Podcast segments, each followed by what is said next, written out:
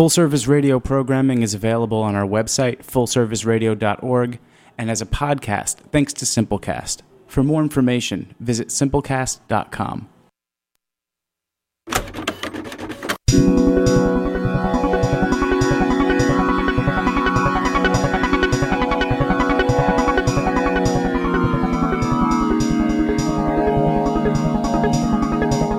tuned in to Full Service Radio. Full service radio. Full service. Full service, full service. Full service radio.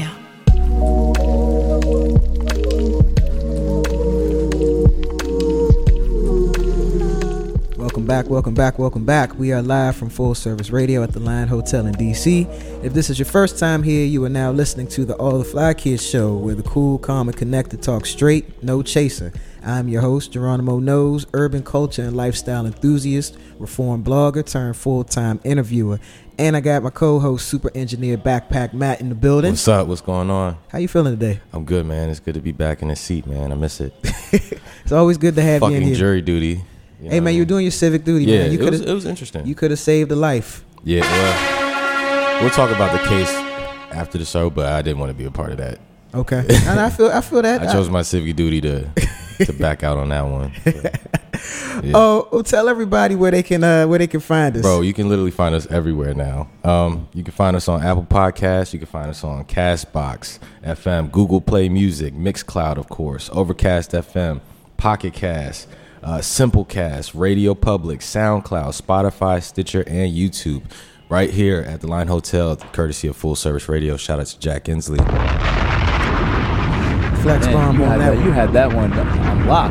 Absolutely, man. I've been reading the tweets, man. I just read them off. now. Yeah, man, your RSS feed uh gets picked up by a lot of these different uh podcast sites now. I learned, so um I didn't even have to submit. Oh, word. It's aggregated. There It's just it's just there. I just looked them up. I searched the name. I was like, oh, we everywhere, We- oh, and there we're we go. actually on Spotify. That's Th- lit. that is the um. I gotta th- we gotta thank you for that, Jack. Uh-huh. Shout out. Yeah. So So yes- those times I retroact, I said in the past that we was on Spotify, we wasn't. Now we're good for it. Now you're good. I Now think we're we good. probably were on Spotify back then. Who knows, man? Any, either way, uh, just make sure, like Matt said, you know, you rate, comment, subscribe on any of those um, platforms. Um, lots of content from the audio and the video side coming your way. Hey, make sure y'all follow us on Instagram, bro. We close to a thousand followers. Come on. now. Yes, yes, we um, give ju- us that. Yes, we're trying to hit four figures. I mean, you know, forget that ten thousand mark. I can start putting uh, links in the uh, in the IG stories. Right.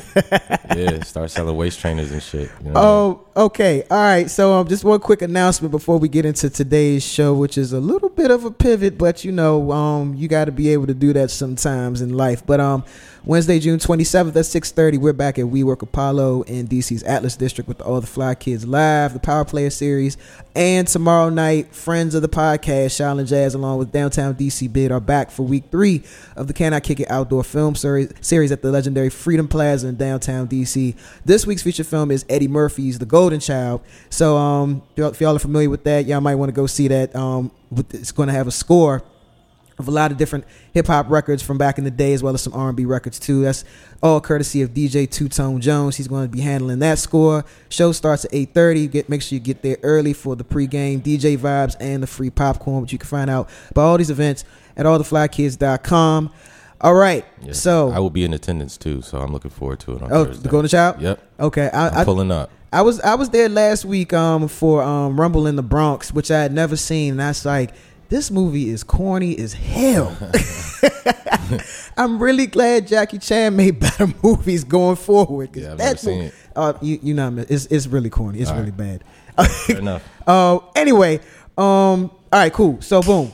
This is episode 77. Uh, I don't have a name for this one because, as I said, the original name, um, the guest, yeah, shit happens. But we still here, so we're gonna talk, and there's a lot that we could talk Hey, about. Shit happens might be the title for it. Shit happens. Yeah. I like Okay, that. boom, shit happens. So episode 77, this is the shit happens episode with myself, Geronimo Knows, and Backpack Matt. Yeah. And we're going to be talking about uh, the, the the the topics of the weekend, um, the past week, all under the urban culture and lifestyle umbrella. So I'm gonna let Matt kick that off, um, because you know we're supposed to be doing uh, what is it, uh, Twitter hits anyway. Right. Yeah, I'm on Twitter right now. Let's start off with Okay, cool. with the annual uh, news announcement that tends to piss a lot of people off. What would you guess that being? Um, just glancing over to your phone, is it the uh, double XL Damn, freshman your vision list? is amazing. Yes, yes. yeah, and I I- actually need a new prescription, so that's pretty good. Um, yeah, double XL freshman list. People are always angry about that. How you feel about it? I mean, are you kind of removed from it at this point? Yes, Like, I am. yeah? I, I don't even know who. The last time I really paid attention to it, um, like really paid attention to, I I'm not even gonna front. it's back when when it was like uh, was it Drake and Cudi? Oh, that all- wasn't even. Was that even the official one? Oh, that wasn't even official. I think what was it? Uh, yeah, it was like Wale, yeah, all them guys. Cudi, Currency. Yeah, that's what. and- Yeah. and, but at that time, that's when I was really heavily into just like following a lot of rap blogs and things like that. You Yeah. know, and when what they call it, blog rap. Like when all that shit was popping, you know, I was really into that. But I don't even know who's on the list this year. Yeah, I mean, I mean, I'm not going to list people off. I mean, it's not for our. I mean, give- I'm- I'm curious. No, come on, try. I want to All right. know. I, All might, right, I might know some people. All right, it, it looks like it's. They keep switching it up. It's Lil Pump, Okay, I know him. Yeah, heard of that? Smokepurpp, I don't know. Yeah, I know that. uh, Weefy's funeral, Who? What? Or Wi-Fi's funeral, whatever. I forget. Um, you got Jid, J I D. Okay. Nope. Um, yeah, I'm trying to pull up this list, man. It's it's interesting. Oh, I got it here too. I see. Steph Stefflon Don. Stefflon Don. That's Okay, I- London. I, okay. I know Stefan Don. Block Boy JB. I know Okay. Block Boy JB. So you're doing all right. YBN Nahmir. I get that too. I don't know that YBN. There's a bunch of YBNs out here. Triple Ski Red. Mask, yeah, Ski Ski Master, Slump, Sc- Slump God, Trippie Redd. Okay, Trippie Redd. I mean, Mind you, these are all people who's I, I- only know. I've only can I can actually probably say I've only heard Block Boy JB's music. The the names I'm familiar with, but actually being able to say like, oh yeah, that's so I, I can't I can't do that. I wonder what relevance it, it has besides like the typical Twitter discourse where like they get it wrong every single year, but like I wonder what the strategy is behind it at this point because I used to still watch it because they would drop the freestyles afterwards Yeah, and the yeah, ciphers and shit like that, and that's hip hop. So you know, of course, I'm a vibe with it, but now it's just like I'm not really even interested in in those elements of the release and the announcement. You know, Well, it's a it's. Think about it too, though. Think about when you, for whoever the, the, the target audience is for these rappers. So I'm guessing, like you know, teenagers. yeah, you know, I can think back to when I was a teenager, you know, in the magazines I'd read Vibe, The Source, um, and then later on Double XL. All the artists that were featured in those um in those magazines, people I knew in their late twenties and thirties and older, they didn't know who those artists were. Right, yeah. You know what I mean? They had no idea. So I, I think it's relevant to that demographic, you know, teenagers, um, early twenties, that whole demographic. Right. Yeah, I mean, I, I still listen to a lot of these artists. Like, like I'd say probably eight of the ten on the list. Mm. I have, you know, on my play, on a playlist somewhere on my on my phone. Yeah. You know, I hear Stefan Don on the radio all the time, so I see that's kind of going to be her lane. But Okay. you know, I wonder just for the simple fact that they're stamped by Double XL. Like, I wonder what what weight that even holds anymore. You know what I mean? Like magazines at this point. You know, Mm-hmm. it's not like Complex. Complex was able to kind of pivot away from the the magazine early and Yeah. go straight digital platform. Yeah. But it's interesting that Double XL, they have elements of it, but Mm-hmm. they weren't. They're like the blockbuster. You know what I'm saying? Like, you know, they still were around a little bit longer, but they just weren't able to kind of make that jump Yeah, absolutely. strategically. Um, I wish someone like uh, actually not someone. I wish uh, Rico Nasty was on that list. I was I was actually going to bring her up because she made it. She had like a. She was on the fader, right? She yeah, had she her, was. She had on- her own cover on the fader. She had a, a cover on the fader. Um, and it was funny. I was I was um with my best friend the other day, and I was telling. I was like, yeah, man. You know, I was telling people when I first learned Rico Nasty. When I first learned of her is when I first saw her perform at this event at Blind Whino like two years ago. okay. and me and um one of my other homegirls, uh Carmen Kush, shout out Carmen Kush. Word. Um I went down there with her. She's more familiar with um a lot of the um the artists, the uh, the rappers from the area than I am these days. Um but she was like, Yeah, Rico Nasty. I'm like, Rico Nasty? What what who what I'm thinking it's a dude. Right, yeah. you know? So I see her come out and that's when I got my my first uh, introduction to Sugar Trap. Yeah. Mm. And just that whole sound, that vibe. I was like, okay, cutesy gangster girl rap. Okay, I, I could I could It's dig like it. PG PG County girl rap, basically. inside the Beltway. Yes, yes. I don't I don't got nobody from Bowie or Upper Marlboro no, no, ra- no, rapping about this type of stuff. I mean, I mean, the first video I saw of her, it was uh, her with like cute fool was in the Okay. in the video dancing with the gun and all that shit. So real, Looked D- like it was so in the real backyard of DMV. Clinton or something. Yeah, yeah, Re- yeah, real yeah. DMV ish. Okay, okay. But when I saw her, I was like, okay. Then I looked her up. I heard some more of her music, and I was like, oh yeah, she's next one to to to, to make it up out of here. Absolutely. And sure enough, here we Here are. we are. And, You know? her album just dropped too on Yes, Friday. yes. Mm-hmm. I enjoyed it. You know, for what it is. You know what I mean? I think I'm starting to realize like I can't really. I gotta reevaluate how I judge music now. Yes. You know what I mean? Because the gates have been blown off. Yes. Mm-hmm. You know what I mean? And we'll get to that discussion. You know, a little bit more elaborately down the road, but. You know, now it's like you know. I, I I talked to my brother. He's like 19 years old, college freshman and all that, just to get his perspective to make sure that I don't get old and I don't get old ears. Mm-hmm. And you know, like you take like a Playboi Carti album, um, Carti album. You take like a Rico Nasty album. It's not traditional hip hop. Yeah. Mm-hmm. it takes elements from rock. You know, they they actually try to be super, you know, rock stars in a different type of sense, more grunge, punk. You know, Lil Uzi. Yeah. like, they're taking those elements. So it's like I can't just judge it based off of hip hop attributes anymore. But what I appreciate about a lot of these younger artists is that they the way that they pay homage to um 90s rap in particular um and rappers and the style and everything I, I I really appreciate that it's like they really did Yeah. their homework on just the look and the sound and the vibe of that you know what I mean Well, they probably just really grew up on that shit. You know what I'm well saying? true well true Like, too their, um, their, their moms and dads were like at that age. Right right some of them you know their parents might be my age you Right, know what i true, mean yeah. and, and and um like even thinking about somebody like odd mojo Right, you know when i first met her i was just like i was really impressed Yeah. just you know like her knowledge of hip-hop and Yeah. just like old school hip-hop which is definitely deemed old school now Right. but i was going to say that what i really liked about this um the record that I really like, and it's one they're playing on the radio now from uh, Rico Nasty's album is her um her flip of uh Nori Oh, the Super Nori's Thug. joint, yeah. the Super Yeah. Thug flip that joint go. I was Yeah. like, and she really, really handled it well. You know what I mean? It, it she made it her own, but it was still she she she definitely rode the beat well. Like I loved it. Right, You know, yeah. I, I would play that record all the time. I mean, you look at Ski Mask the Slump God. He, you know, working with Timbaland. He's working with Busta Rhymes. Mm-hmm. Yeah. He flipped, you know, a Missy song. You know what I mean? And it's just like I, I, I love that because that's what I grew up on. But Yeah. you know, I'm in that age range where I could be like these niggas, like older brother. You Yeah. know what I mean? Mm-hmm. Yeah. But I mean, also it's like you go back to Rico Nasty, the DMV. You know, Rico just announced that she signed to Atlantic. We're seeing a lot of DMV artists. It's starting to bubble. It's, I think Yeah. it's beyond bubble at this point. What would you What would you classify it in terms of like the groundswell of of musical artists coming out of this area? Well, so I don't I don't know if I could give it a name. I do know that there are some people who are still talking about um I remember uh, a few weeks ago, maybe a couple weeks ago, um uh, Malcolm Xavier, DJ, DJ Malcolm, Malcolm, Xavier. Um, he was talking on Joy Twitter. Club. Yes, Joy Club DC.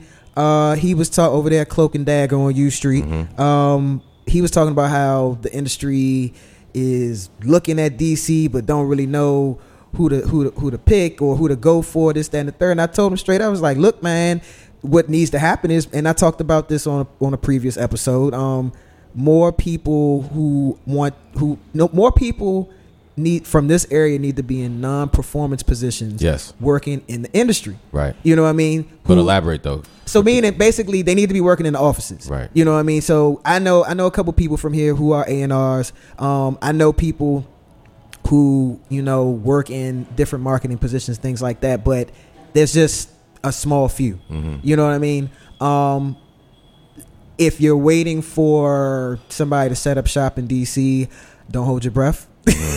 as far as a, a, a label office opening up here, Nah. but you know what I mean. That mean that might mean you have to move. Yeah. You know what I mean. But you can still have that connection. You know what I mean. I look at somebody say like a, um like our girl Brianna Younger. You Yeah. know I mean. She was here for almost ten years. You know what I mean. And um she's still even though she's in New York now, um she's still very in tune with the music scene here. Right. You know, and that in itself is a way that that connection can be Right. can be um provided. expanded it. Yeah, you know what I mean. So that's what needs to happen. Um, but I can't really give it a name. You know, what I mean, if if it's bubbling, we go with bubbling. Yeah, it's bubbling. You know. So you, when you say offices, do you mean that generally as just people behind the lens or behind, you know, not in the booth. You know what I Yes, mean? not in the booth, non-performance positions. Okay. You know, you you're you're you're you're, you're pushing emails and papers, and and you know you're you're the representative. You know, you're advocating for the artist, things like that. Right. You're making the decisions whether it's on the straight up business side overall or for that particular artist. One thing I've seen on Twitter a lot from a few of these artists is that they see, they recognize the need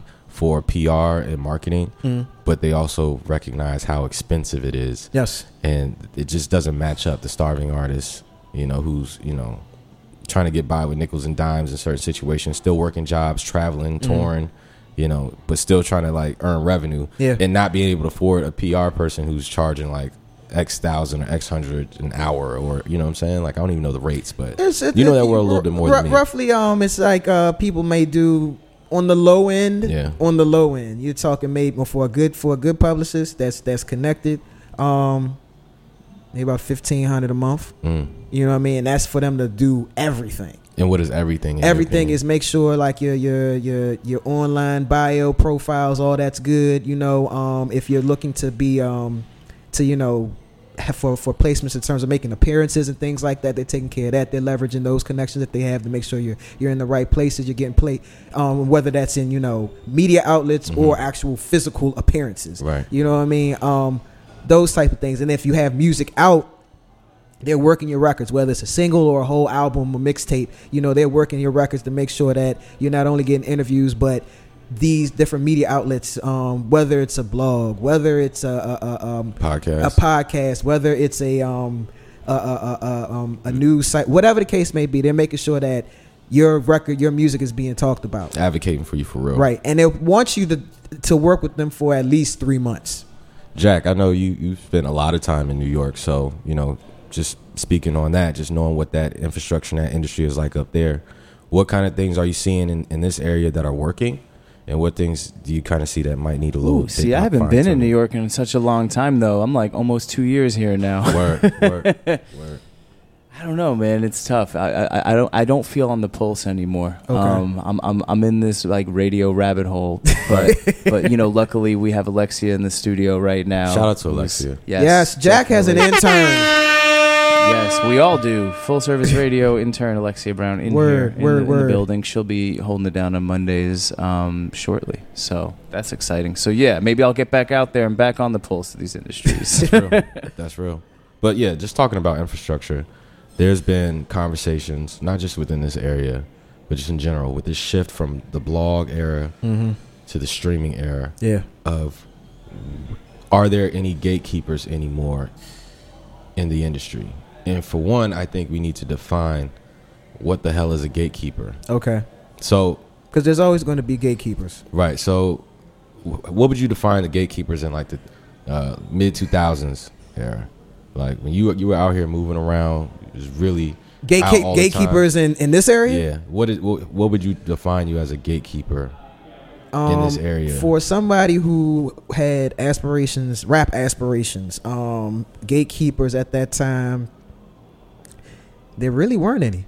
Mm. Were they the bloggers though? Right? Like I think for me, like New York, that's what it Well, was. Well, okay, it was okay. Like, you well, know? because I'm thinking about gatekeeper. Because you're talking about the gatekeepers who existed in DC. In this, Both macro okay. and micro. Okay, so on a macro level, yes, there definitely were gatekeepers. So you know, a lot of people wanted to get on these rap blogs. So you know, I knew I knew plenty of people always talking about like, yeah, I'm trying to get on two dope Two Dope boys. Boys, Or was- you, you know, that was that was one. Um, what you was heard that new? you uh, heard that new low key? Um, what else? Uh, who else? Um, Not right.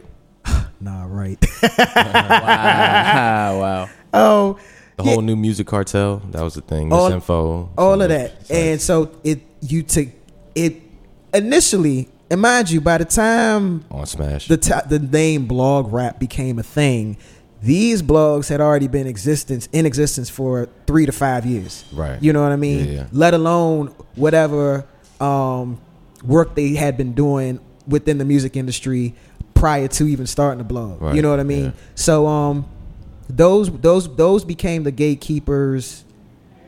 By the time blog rap became a thing, you know they were already gatekeepers. You had to you had to know somebody. You had to be connected to them in some like directly. and blog rap was what like Mickey Factz. Yes, uh, Mickey Factz. uh, Wale. Wale, Charles Hamilton. Charles that whole- Hamilton, that yes. whole wave. Yeah. yeah, that that whole wave, and um, I think yeah, but f- at that time it would just be the bloggers. Um, a lot of people were really trying to get on blogs. Like I knew people who wanted me to help them with their music, like careers. I didn't really know what they wanted me to do, but I was like, you know, I know some stuff. Right. So um, but they were like, yeah, man, trying to get on the blogs, this, that, and the third. I was like, well, I don't have that type of pull. Yeah. I know people who do, and one thing I would say is there are some there were some guys that I did work with who had the funds to afford publicists Yeah. and Paying for placements and shit things like, that. But I think Like D. Dot Omen going on that. that Yeah. That's a DMV. well, yeah, and he's but he's in New York now. Yeah. he's in New York now. He's he's he's been up there for quite some Yeah. time. Um, but um, they had the money to pay for these things. They just this is what the thing is. I think if people just don't understand what the the or don't know how quickly they'll be able to see a return on that investment, Right. they won't spend the money on it. Yeah. You know, um, shaky. That's business principles. and even but then you would see them do things like go jump out there and um pay somebody like you know the on the low end. Mm-hmm. you'd pay somebody like a Karen Civil fifteen hundred dollars to do something for you and that's you're really not getting much from her for fifteen hundred dollars. Where you could have paid somebody that wasn't as well known as her you know who is just as connected that same amount of money and gotten way more for your money. Mm-hmm. You know what I mean? So again, that name recognition I think threw a lot of people off, and just again not really understanding how the benefits of publicity, public relations, and marketing and things like that. Right. You know, product placement, all of that type of stuff. You know, I've seen people do things like yeah. Um, They'll all of a sudden partner with brands. I'm just like, this brand has absolutely nothing to do with who you are. You don't even smoke weed. Why are you promoting a brand that has anything to do with marijuana? You know, I seen stuff like that, but um, Trying to get it back. yeah. So be, those were, but those were things that were happening because they couldn't get around these gatekeepers themselves. Okay. You know, you know, I've had to advise people like, look, you can't press these people out, man. They call the police on you. Right. right. You know, you gotta, you gotta, you gotta go about it a different way. But again, like I said, I'd say the bloggers were the were the were the gatekeepers at the time. Okay. So it's like I so it's safe to say we can define gatekeepers as people who may or may not have access to a set a pool or set of resources that you currently do not. Yeah. Yes. I think so too. Okay, Right? Regardless of what that looks like. Yes. So in 2018 with streams and you know you can you know record everything off your MacBook and put it out to the public now Mm-hmm. without you know jumping through hoops without having to go on a blog. You can go just direct to your fans. Yeah, Is there such thing as a gatekeeper? Yeah, for sure. You know who it is? It's the people that make the cure the curated The playlists. playlist. okay, I could tell you firsthand because the record I did with Odetta Hartman, um, we we did it independently. We Mm-hmm. got signed to a little label in Brooklyn, right? A little label. It was like a limited edition release. Mm-hmm. They do digital distro, Nice. and then Red Eye distribu- di- uh, Distribution, who they worked with, they had a plug at Spotify. Ah. Spotify put one of the tunes on like a badass Americana, whatever, whatever. okay, Four million streams later. Wow. Right? Okay. So uh, you look at that from the outside and you think, well, you, damn, you must have really been hustling in the streets and really building your fan base and playing a lot of shows. No, that like 85% of that came from the Spotify curated playlists. Mm. Wow. So, and they're invisible gatekeepers. That's the crazy thing. Yeah. Like you don't really know who, what algorithm, what person, who at Spotify puts you on the Discover Weekly. If you end up on that Discover Weekly, that's it. You're it. Yeah. Yeah. I mean, I Carl never- Carl I- Chery was at. Is he still at Apple? He's moved around. Um, he was the one who was curating the hip hop playlist at, at Apple. Okay. I think he moved to Spotify, and then uh, Tuma Basa. You know, he's been in the game for a while. Mm-hmm. He he. It was also like a carousel. He was curating the Spotify one, but I think he's moved over to YouTube or something like that. So yeah, I think that's a great point. Like, And I'm really curious to see what's going to happen with YouTube since uh, Lyor Cohen's over there heading YouTube Music, and they're really doing pushing to get people to subscribe to YouTube Music, like pay for the subscriptions Right. and things like that.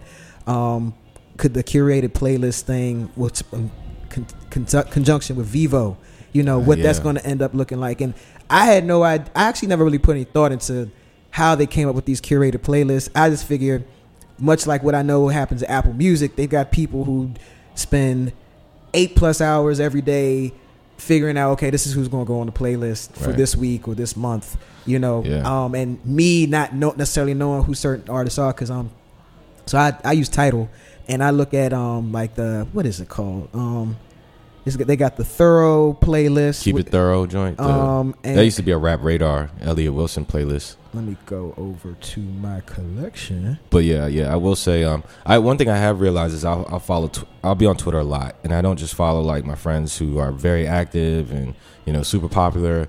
I pay attention to like some of my friends from college and high school who just live like quote unquote regular ass lives, which is fine. And they'll say like, "Look, I'm not trying to sift through all this music." And I think that's that's why you know people who curate official playlists are the gatekeepers now is because with this influx of so much music coming out every Yes. single day, it's like, dude, just give me a couple reliable playlists that I, I can subscribe to and make it easy for me. So the two hip hop playlists um that I was thinking about on Tidal are uh Tidal rising hip hop and thorough. Right. Those are two. Thorough is uh more comprehensive. Yeah. Tidal rising hip hop is exactly what it sounds like. Right. You know, just a, Like a, a, lot of lils, uh little probably babies. all that. And you know, I'll, I'll go I'll go let it play. You know, see what's what. Yeah, see, see what I hear. Absolutely. Then after I'm like, okay, I had enough. Yeah. But okay, so now the so now the curated playlist, the people who who control that, those are the gatekeepers now. So if you are a person who doesn't have a gimmick going, you know, if you are not Tekashi six nine, Yeah. you know what I mean, but your music is still just as entertaining. hmm Um, how does one get around that? That's that's what I would like to know. How does that how does that person get recognized? You know, I've especially with uh, I think it was Trippie Redd and XXX Tentacion. Mm-hmm. You start to see uh, and Boom Gang, Mhm. right? Who's wasn't even a rapper at first. He was just doing viral videos and stuff. Okay. They're not signing deals with record labels as much anymore. They're signing directly to social media management labels. And Social media management advent. labels. Okay, that's the That's new, the that's new the, thing. That's the new comprehensive thing. Okay. Because going back to the Tekashi Six Nine, you know, point that you made, Mhm. all attention at this point generates revenue. It Yeah. generates clicks. It generates views, regardless of how you feel about it. right, right, right. So if you don't conquer the social media landscape first, none of this other shit really matters. Like the good music isn't isn't like rising to the top anymore. You know what I mean? Yeah. Because you got to get yourself out there and have so much charisma. Yeah. You know what I mean? So I think that's going to be something that, to look into a little bit more. It's like what role will you know with these old standing kind of record labels, what role will they play in the future when social media management and kind of new incarnations That's of the same kind of principles are manifesting themselves? That's going to be a department inside of these labels. Um, and there's going to be that some, would be the smart move. there's going to be some kind of um, uh, what is some type of merging there of the minds in the same way that you've got uh, who is it uh, Time Warner and um, who they just was AT and T Time yeah. Warner, you know, which is going to be crazy. Um, something like that. Yeah. I mean, it's the because it's the only way that labels are going to be able to remain relevant and make money. Right. You know. Um, so okay, all right, interesting. Since we're on platforms and distribution, I want to keep it going. There's this like there was this article that I read last week um, that my boy sent Wes sent to me. Shout out to Wes about how Apple Music is doing like um, like skipping over, getting rid of the middleman of the record labels as a plug, and creating a structured uh, independent deals with indie artists Okay. where I think they split, you know, uh, like some type of revenue split that is more favorable than you get by going through a record label and then to like a distribution platform. Okay. So do you feel like these distribution giants like Spotify, Tidal, and Apple will be the doom of the record label? Like, Um. and actually, let me pause that. Jack, you mentioned that you signed a distribution deal, right? And well, in this- no, it was a record deal. Oh, it was a we had a, we had a traditional record deal, but the see the record label then was the gatekeeper to the distributor. right. Because I couldn't I couldn't negotiate directly with a distributor, Right. um, or at least I didn't know at the time. Like I don't know. Maybe if I was doing it again now, I might just try to hit up Red Eye directly. Yeah. But I'm not sure that they work with individual artists. I think they're looking to work more with labels. So there's like layers Ah. layers of these kind of. But then it, it really just becomes a thing where like how many people are taking a slice of that pie. Right. Um, Well, I, I know back when I was in audio engineering school, the, the, the, the saying was that nobody knew who the distributors were. So I don't know if that's still a thing. Right. I, but I used to clearly be able to understand what dis- distributors did, you know, because Right. You know what you did. You know what they did. You just- tangible nobody just knew who they were. Right. It was tangible things that they created and distributed to stores and, you know, inventory and all of that. But like Mm. now in the world of streaming, like, you know, it's just interesting to me, like these industries and these giants that were built on physical media, Yeah. how are they going to still you know last Yeah. 10, And, 15 and Red. Eye, I just visited their um, their facilities. Like they're still pressing vinyl. They're still se- vinyl sells way better than CDs right Yeah, now. They're yeah. still making CDs, but like you, any artist can sign up to TuneCore to any of these services that are distributors that say we'll get your shit on Apple Music, it'll get on Spotify, it'll get on Tidal, blah blah blah blah blah. What the bigger distributors like Red Eye offer, in addition to pressing vinyl and all that, is I think they're the ones with the plugs. Mm-hmm. Like they have the email to the person at Spotify that's going to get you on that playlist. Right, yeah. So it's not even like can they get the product to the store digitally? It's like yeah, what how, how plugged are they? And and what kind of placement do you get on those things? Right. Are are you a featured new artist? What does your profile look like?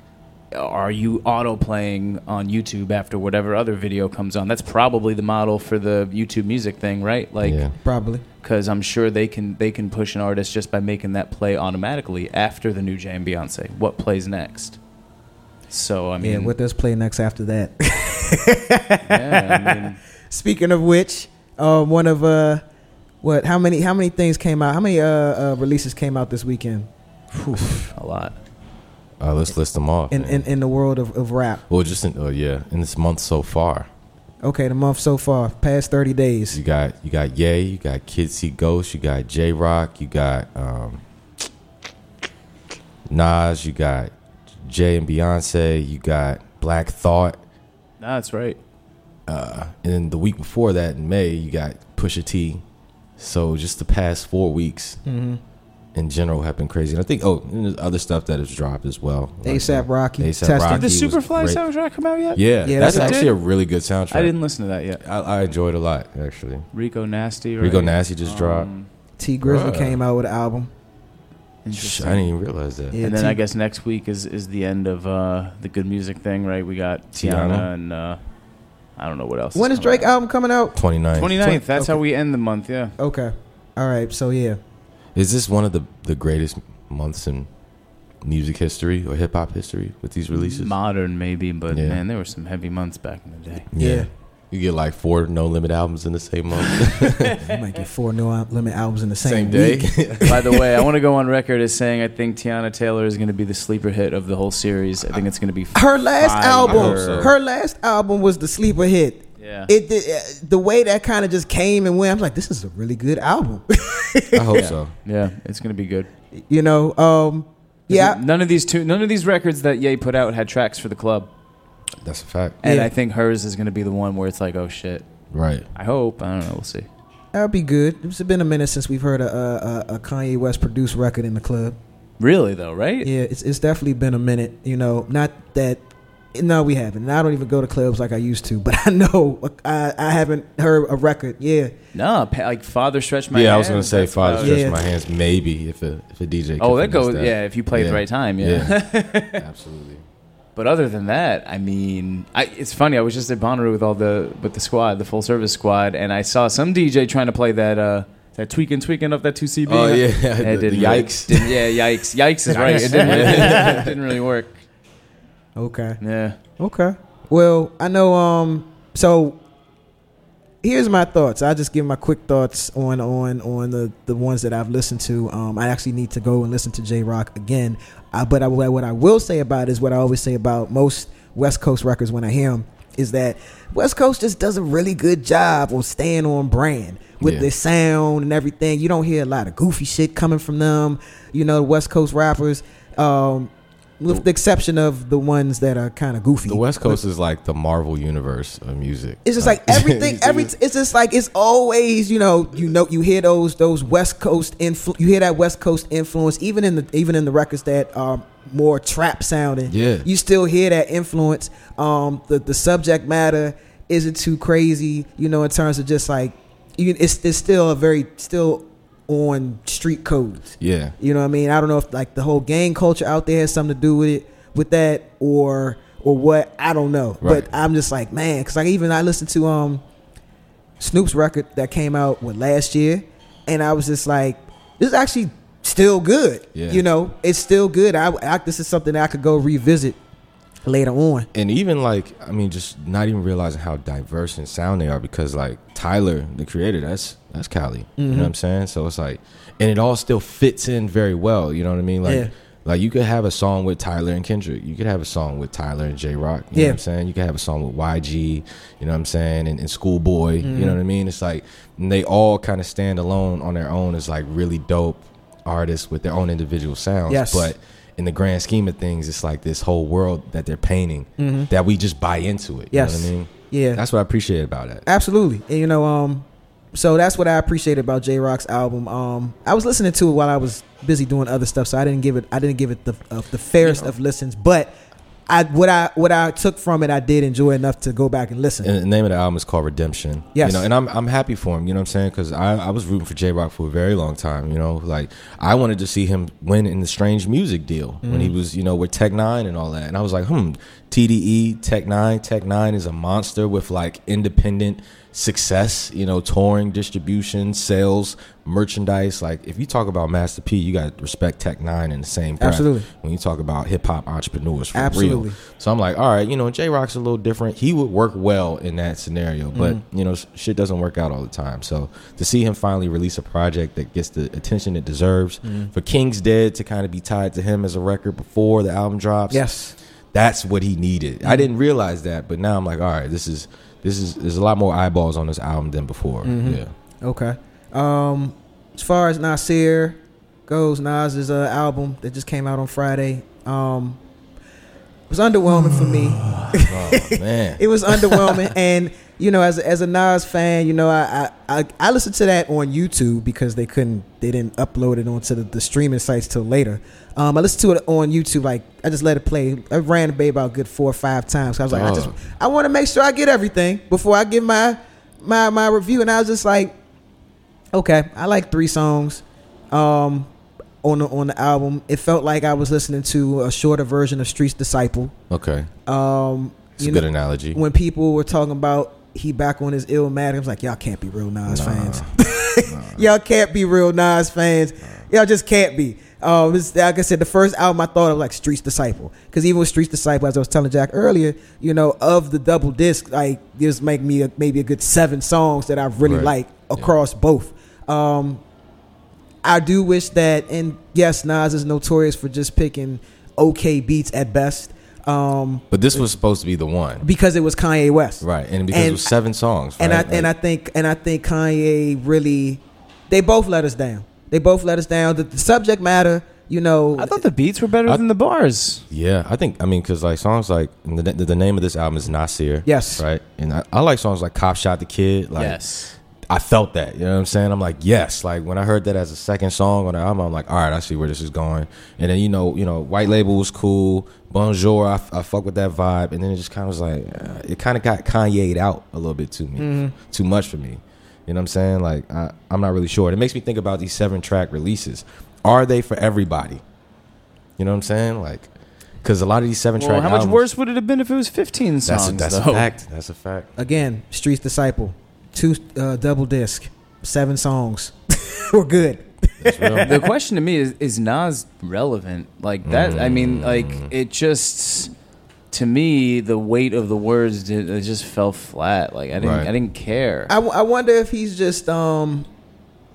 I That's wonder. great I wonder if he's having the same moment that uh, and we could talk about um, Jay Z and Beyonce's "Everything Is Love" after this. But um, I wonder if he's just in the same moment that Is uh, that um that Jay Z was in with uh Magna Carta? Magna Carta Holy Grail. Is this is Magna Carta? Wow. You know what I mean? But you got to understand that. because because even with Magna Carta, you know, I listen to that album quite often, um, and for at least a year or two, and then um, you know, I listen the first listen, I was like, okay, I hear everything he's saying, but it, it came off like that person who just got hip to some new shit that he just needs to let everybody know that he's hip to. Right. You know, With and it's just like Roman statues and I'm just and like you're, you're pushing your new culture, your newfound cultural knowledge, and it's it you, the, the way that you're trying to push it is it's not going to it's not palatable to people, Yeah. especially the people whether they are unfamiliar or they are familiar. Because I was This very familiar with a lot of what he was talking about. This is Jay buying art for the first time. Yeah. Oh, wow, yeah. You know what I mean? And so, granted, there's a lot of good things that he's got that Nas got going on. You know what I mean on on the, on the business on the in the business world. Yeah. You know what I mean? I think maybe he,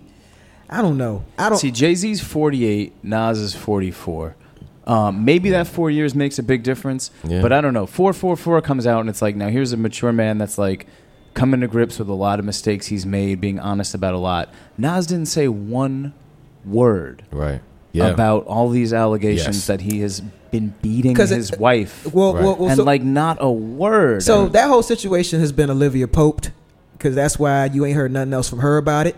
Think about it. You ain't heard nothing else from Kelis about this. That's been handled. but mu- musically, the argument can be made that "Life Is Good" was his That 444. and no, that was definitely that. he And I'm- didn't address this. He did though. not. He didn't No. address He yeah. didn't- no, he didn't talk about- marriage That- that predates He did those- not. he, he Yeah. definitely he didn't talk about that, but Yeah. I think also too Nas has always been such an introspective person. Um, But Ye dodged all that shit too with these albums. Like he dodged a lot of the heat. But uh, Yeah. well, I mean, what his heat and Nas's to me are not even on equal ground. I mean, like, Yeah. yeah, I, I was disappointed by that. And it's funny, actually, four years ago, just about four years ago, is when Magna Carta came out. So maybe there is something to that four-year age gap. it might it- look. It might be. You know, you get closer to uh, middle age. You know, you go through another. Uh, you know, you go through that midlife crisis, and here we are. Um, but um, so yeah. But like I said, you know, for me, Nasir was was underwhelming.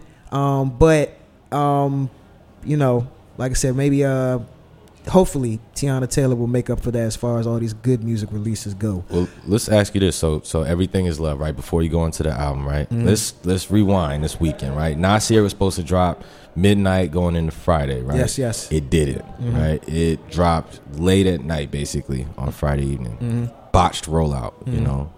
And this has been a thing with a lot of these Kanye releases. They're not releasing on time, Mm-hmm. right? Last minute fixes and stuff. He stumbles out the gate with this release. It's Mm-hmm. a lot of hype, kind of dies down because like, where the hell is this album at? Next thing you know, next day, Saturday, Jay and Beyonce drop a joint album. In the middle of this Kanye set of releases, his good music releases, less than 24 hours after Nas releases. What do you call it? So there's something else Jack and I were talking about earlier. You know, was it was this already planned or did it happen because they just wanted to be petty?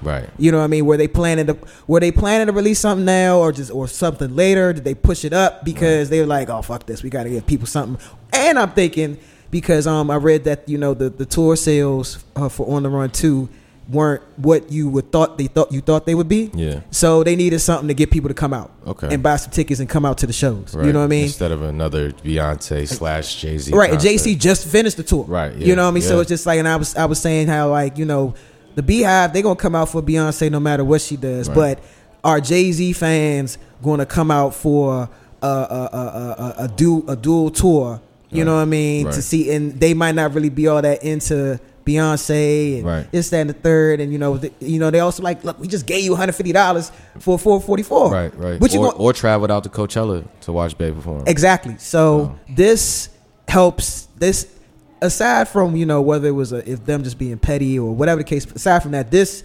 this helps them on the tour, Mm-hmm. especially because now you know you're gonna get some new some new some new music. Um, I think I think the album is incredible. Uh, the production is incredible. Yeah, it's a good album. Um, really good album.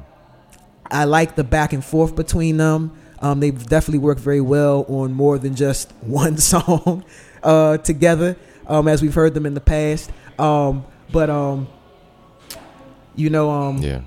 what I was gonna say is that um, I think that this one also is a result of just you know them really. This is what happens when you really decide to make a, a marriage work Yeah. on both on both sides Right. um, regardless of what people may think of one or the other person. Right. Um, who's putting who up to what? You know, I don't know their lives. Um, I don't know what their conversations are, but um, I I appreciate a lot of the black historical um, references um, throughout the album. Um, as far as the video for Ape Shit, uh, I think that was an incredible video. Um, great, great art right there. Uh, my only issue with that is that um, on the um, the viewer side, um, there's a lot of just like a lot of people got a lot of issues with we got a lot of issues with idol worship, and that bothers me. You know what I mean? I seen one guy on Twitter. He's a um, I can't remember his name, but I know he he said that you know he's like a, a curatorial specialist at a museum, and he talked about how difficult it is, how it's near impossible to be able to shut down the Louvre Yeah. to get to for anything other than a normal tour day. So the fact that they did that is incredible. And then he ends his Twitter thread saying we are not worthy. And that's not the first time I've seen somebody say we are not worthy in response to what some people may consider artistic expression as a as a Herculean feat. Mm. You know, and you can acknowledge that it's impressive. I think it was like I said, it's impressive that you did that. But I don't. I also think that if another person who is equally as creative in mind had the same access and resources, they could do the same Oh yeah, thing. it would have been done before. So Yeah. I'm just saying, we look. Celebrities don't determine our worth. We determine their worth. Right. You know, That's they fact. work for us, just like the government. They work for us. We put the politicians in in, in office. Right. You know what I mean? So why you say we are not worthy? Because are you fucking kidding me? Yeah. Come on, man. What? Let me talk to you about your self esteem and your, the way you perceive yourself, bro. Yeah. You know what I mean? It's just like come uh, that that really bothered me. You know, so I'm not blaming. Jay Z, Beyonce, or anybody, uh, Donald Glover, or any of these types of people where people make these types of statements in response to their artistic expression. Right. I'm just like, the idol worship. Chill out. Yeah, what what what I do appreciate about the video, well, f- strictly for the album, just musically, like I love Beyonce rapping on it. Yes. whoever was helping her put those bars together, you know what I'm saying? Like the whole team, like fire. You know what Mm-hmm. I'm saying? Like, and that's no shot at Beyonce. I think Beyonce is dope because she has dope people around her. Yeah. Mm-hmm. and that's her curation. You know what I'm saying? And only things that go through her, she'll she'll sign off on what she wants to put out there. And I was just surprised by Jay because I was just concerned, like, nigga, if it's a joint album, then I feel like Jay wouldn't come 100% with the bars, No, but he did. no, he absolutely did. And he did 24 hours after Nas dropped his bars, and it was kind of like, ah, I don't know, you know, Mm. Yeah. kind of kind of reaffirms my choice in terms of my favorite rapper. Mm-hmm. In terms of the music videos, like um, the Ape Shit video, the the Drake videos that have been dropping recently, the, the the Childish Gambino videos, it reminds me of the big budget era, Yes. but much better. It's like more with less air. You know what I mean? Like it's Not not, so- just throwing a shitload of money at the wall and seeing what sticks. Yeah. It's like well thought out thought out treatments. Not as much flashing lights. Not as much flashing lights and just random shit, you know, Yeah. gaudy stuff. And it's just like artistic merging in with the music. It's well, like it's it's relevant to the time. I mean, you look at music videos. Um, you look at rap videos from the '80s, '90s, the 2000s to now, and it, it's definitely very emblematic of whatever the style trends are um, in the streets. Yeah. You know what I mean? Um, rap in the '80s, while in its infancy, it definitely the style, the, the the types of videos you saw, you, you, you they were very emblematic of that. You know, I think of even a video like um, LL Cool J's Jingling Baby. That was a house party. You know what I mean? That was just a house party. I mean, but everybody in but that was common. That was still a very common thing. You know, people people would go to clubs, but not the club culture wasn't it what it is today. Right. You know, you look at the nineties, you know, the '90s, by the way, is my least favorite era in um in when it comes to like street fashion. It I hate it. I, I Karl Kani. I, I, I, much love, much love and props to people like Karl Kani and Daymond John and Fubu Damon and all John, those yeah. guys and just what they were able to accomplish Fat on the era. on the grand grand scale. No, it's Phat Farm, yeah, Fat, Phat Farm, uh, Russell Simmons, Yeah. um, and everyone else. But um, as far as just like the look of the '90s, I hated it. But anyway, all those videos were representative of that. You know, you look at a guy like Puff; he issued in the Jiggy era. Yeah. You know what I mean? Shiny And suit shiny, era. and just like that's also what brought in, ushered in like champagne. Right. You saw champagne way more. You know, you talk to any old head, and they'll tell you like. Champagne came around, but it wasn't like expected. Right. You know what I mean? Um, so even in that product placement and just name dropping of different brands. So then 2000 to, to now, like I said, same thing. So I think where we are with style, um, street style, things like that, people are going almost kind of going back to what they were doing in the 80s, and just kind of like doing their own thing, Yeah. really trying to figure out and come up with their own creative, um, creative look. Yeah, fashion. I'm starting to see like, and I'm hearing from other people that I've been following around for a project is that it's getting a lot more hyper local. It's coming Mm. back from away from the Adidas, the Nikes, and you know, which kind of kicked off the admin of the blog era. Once the blogs came in, it kind of like made everything uniform. Yeah. right, and kind of got rid of in, local individuality, and now we're starting to see it come back, but at the same time mixed in with complete originality and individuality. Some Yeah. people wear like you know the,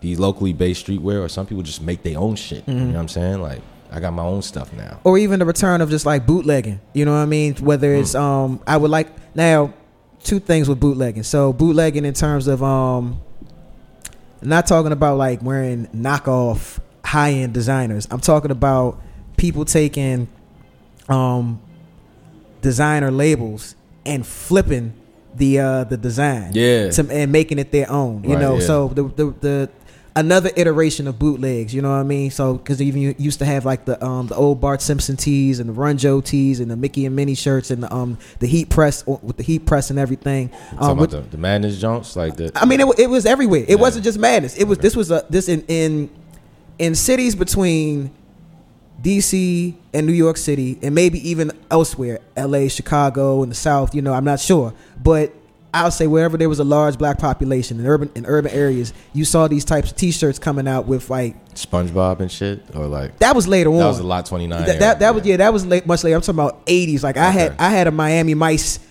crew neck. Ah, You know what I mean? I had tight. I had a Miami. Alright. My mom bought me a Miami Mice crew neck when I was like five. you know what I mean? So yeah, stuff yeah. like that. So you're seeing that now too. Yeah. You know what I mean? Um, people taking like you know the Chanel logo and flipping that. The Champion You know, logo, I've seen that. Supreme. You're seeing the Supreme logo. Hey, shout out to OGK who just dropped that Venmo with the MOE oh, I, shirt. I think that was fire. oh, I, I missed that. I missed Yeah, that. Um, that's dope. I know he got the uh, the uh, the uh, what is it? The Kilmo.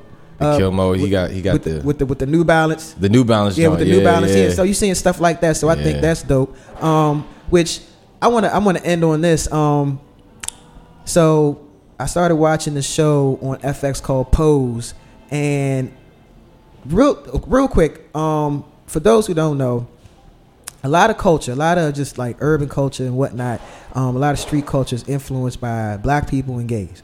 Like it always has been. A lot of the, the slang you use these days, you picked it up. You know, a lot of it you picked up from black people. You picked it up from gay people. Um, Yeah, that's and so you know, and so I'm getting ready to spill the tea on that. um, so Spill away. so boom. So show called Pose. It is set in 1980s New York. And this is on FX. This is on FX. Set in Good 19 stuff. Good content. Um, set in 1980s New York. It's about the um, the the the gay ball culture and gay house scene um, of that time, and just some quick backstory on that. So, um, the ball gay ball culture and house scene uh, was created um, initially initially um, in the, during the Harlem Renaissance um, in Harlem. Um, there's a lot of figures. Uh, one that comes to mind is a, a Gladys Bentley, um, who was like one of the first most famous trans people uh but um well most historical uh but anyway um this scene was created because i'm at the time of course you're, in, you're talking about the 20s and 30s um being gay especially being black and gay wasn't really uh the thing to do so they created their own spaces to be themselves and em- emulate high culture, the high culture that they w- they had been um, pushed out of and um block and, and banned from um, through these um these different balls. And people would just dress in all types of opulence and things like that, and get really creative with their look. So that stuck. Um, and then eventually included um, not just um, the black community, but the um, the Latin community of New York, um, Puerto Rican, Dominican, um, those groups. And so years later, um, you have houses, and they the houses as you see if you watch this show, um, it's about um, you know the houses they'll be named after different um, either supermodels or high end fashion lines. Like you know you got a House of Balenciaga, which I know two people who are in the House of Balenciaga. You got the House of Ninja, which was started by um, I think it was started by Willie Ninja. Don't quote me. Um, don't and don't come for me even if I'm wrong with that. But Willie Ninja was a, definitely a big figure as a part of the House of Ninja and one of the um, the best guys to do um, to to to create to help usher in the, the whole style of dance called voguing. Yeah. You know, um, Iconic shit. so ball culture and the house scene has definitely influenced uh, mainstream culture. If you heard Madonna's Vogue, Yep. That's where she got it from. Mm-hmm. Um, she used to go to balls and just watch and observe. So that's why the, the dancers, a lot of those dancers were in the houses, were um, Yes. were going to balls and they were they were winning these awards and, and winning these trophies for walking these different categories for face and realness and things like that. Um, you if you ever listen to an Azealia Banks song, she's always chanting. Chanting is basically what um, is done when you are at a ball and the, the MC is on and he's he or she is MCing and in that same type of um, Cadence. cadence that Azealia Banks has. So that's what's called chant. As the person is walking down, walking down the aisle, you know, making sure that they're, you know, doing their their peacocking. you know what I mean? Um, even very recently, um, Kanye West. I um, was just about to say. you could you could pick it. You you'll hear it in Fade. You'll Yeah. also hear it on uh, Kids See Ghost and uh, yeah, listen to that. I was just about to show you because Yeah. there's some conversation going on in that community Yes. about Yeah. about it because The Twitter article? yes, Yeah. Oh, I because missed that. Burrell the Great. Um, this is Burrell the Great right. Yes. Yeah. Ah, okay. That was like, versus. I can feel the love. Yes, yes. Exactly. Yeah. Exactly. no credit, no check, no nothing. I heard that's on a couple songs off that Kids See Ghosts album that It pe- is. people are accusing them of. And um, so Vjuan Allure, I don't know if y'all know Vjuan Allure. Vjuan Allure is DC based for the House of Allure. Yes. Um, the first person to kind of pioneer the ha crash sound in these ballroom Yes, beats. yes, yes. Uh, Vjuan actually does a show here on Full Service. He's a friend, and he got hit up by the Kanye people Word. for stems from one of his songs. Went to New York, yada yada. Hasn't heard anything back, and then this comes out, and we're all kind of like, Wow. Mm. That's crazy. I saw on Twitter today Tony Kill, DC artist, right? Like Kylie Kylie Jenner put out like this ad with this company Mm-hmm. using Tony Kill's production. And he's not getting credited for it or anything like that. I could believe that. I, I could believe all of that. Yeah, You not know to what I mean? jump in and interrupt what you were saying. No, no, no, no, no. I'm, Nah, I'm, no, I'm is- glad you. I'm glad you provided that sample. You know what I mean? yeah. Um, because again, and that that what you just heard goes along with with the chanting that I was just talking about. So the show is great. Now, look, um, a lot of people back in the day, and this is before I even transitioned to anything, had tried to recruit me to be in houses. For me, I never saw the benefit for me specifically as being a part of a house. Um, but the benefit that houses that these houses provide for a lot of um, youth in the LGBTQ community is um, a sense of community, a family. You know what I mean? A lot of these, a lot of these youth have been uh, disowned by their family because it came out. A lot of um, um, came out as gay or um, any one of the the identities under that LGBTQ umbrella, and they needed they needed a family, and it also allowed them to help build their confidence um and just have a sense of pride not only in this, this themselves but also see that they might have a talent for something. Now, without while talking about the good, there is some bad. Um, there is some bad with that. Um, you know, some some thieving and things like that go on, and you see all that in, in on the show Pose. Um, it's very, very, it's very accurate. It's historically accurate, and it's very accurate with regards to just like the the socioeconomic conditions that are experienced by a lot of a lot of youth, a lot of people who are part of the ball culture and ball scene and in, these houses. So for me, I always I've always been a fan of ball culture. You know, Voguing I think is dope. Um, you got the old way Voguing, the new way Voguing, all these different things, and um, I'm just happy that a show like this exists. So if you haven't seen it, um, you're curious, you'll learn a lot. Like I said, a lot of the stuff that you are a fan of today in street culture comes from that. So take take a look at it. Get hip. They already they did three uh, episode three last night. Pose on FX. That's all I got. That's real. I, I'm just gonna throw in. Look, Baltimore got the wire. New Orleans got Treme. When is DC gonna have something that at least can, you touch on the '80s with Go Go, the air crack air? Like that's fucking gold. If somebody was able to Um, intelligently pull something like that off, They might have something. Um, uh, shout out to um, uh, brother named Big Hand. Um, I'm familiar. He um he has a show called Transitions, but I think he wants to do something bigger, um, more polished, more more nuanced. That's Yeah. that that will be on par with something like Treme or The Wire or Yeah. something like that that highlights the subculture of DC in some way, shape, or form. Shit, You know what I mean? Um, and then there could be other there could be other directors and, and film producers as well advocated for the same thing, that type of backing. Right. You know what I mean? So it's gonna come. It's gonna come. You know, I think about this all the time. Look at somebody like Big G from Backyard. You know what I mean? He's an actor. You know, he could also be advocated for the same thing. You know, Tony Lewis, you know, has put out a book. You know, All of that. So- been torn. so we'll, we'll see. We'll see. But um, thank y'all. I know I said that um we were going to be talking about DC nightlife, which we can do another time because I could talk about nightlife in general for forever. Yeah. Um, but um, you know, this the shit happens episode. So we made it happen. So thank y'all for listening. Yeah. Thank you, Jack, for chiming in, providing your your input. Hours worth of small talk. This is what we do off the mic anyway, so you know. Exactly. You get to Yeah, hear out in on what we're talking about. So yeah. All right, Not y'all. bad. That's a wrap. All right, peace.